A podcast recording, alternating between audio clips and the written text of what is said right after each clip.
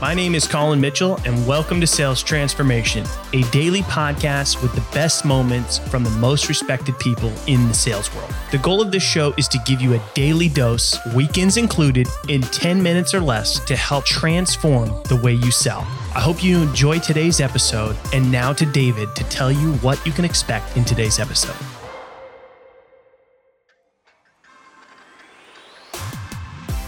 Come to think of it, 36 is a lot. Now, how do you deal with that? Well, it's all about personality types and reply rates between Tyler and Lindy and Colin. In this episode, Colin discusses the logic behind people's preferences in messaging, such as being detailed oriented or being very particular with grammar and going nuts over bullet points. Colin reveals that there are actually 36 personality types that you have to deal with when it comes to writing the right message. And you will learn more about them in this latest episode of Sales Transformation.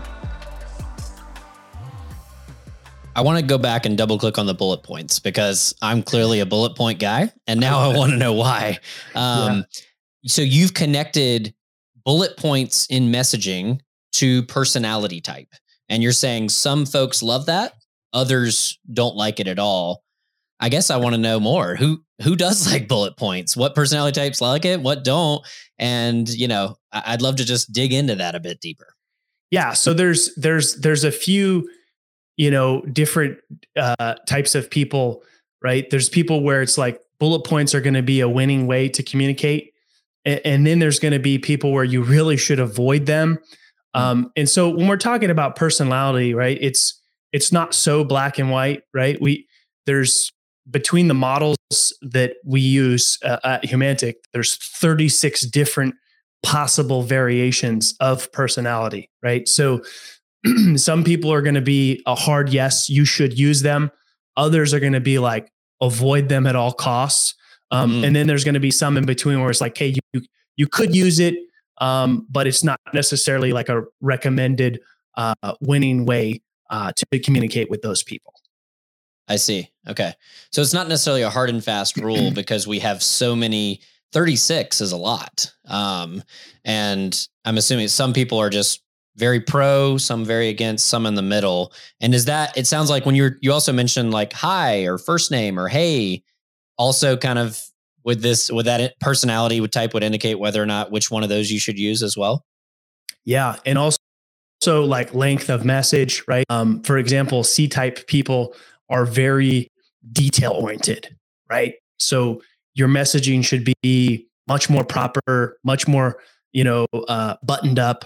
You know, a lot, you see a lot of people writing messages without proper grammar, right? Which in a lot of cases work fine because people can process it that way. Uh, the same way that you see sort of like LinkedIn post formatting and stuff like that, right? but if you send a message like that to the wrong person, they're going to think, "What the heck is wrong with you?" and they're never going to reply.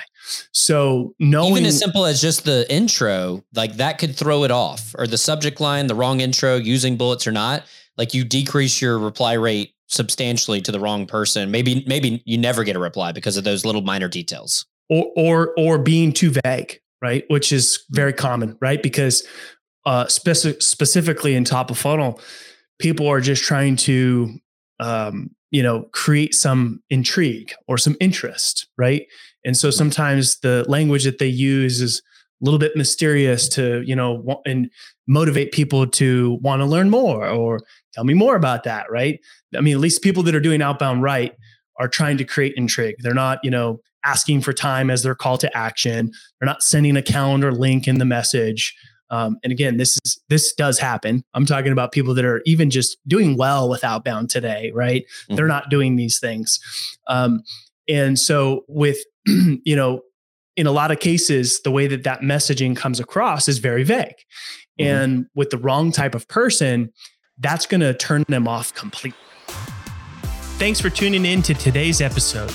If you're enjoying the show, drop us a review on your favorite podcast platform and we hope that you'll tune in again tomorrow as we are here for you every day, weekends included, to help you transform the way you sell.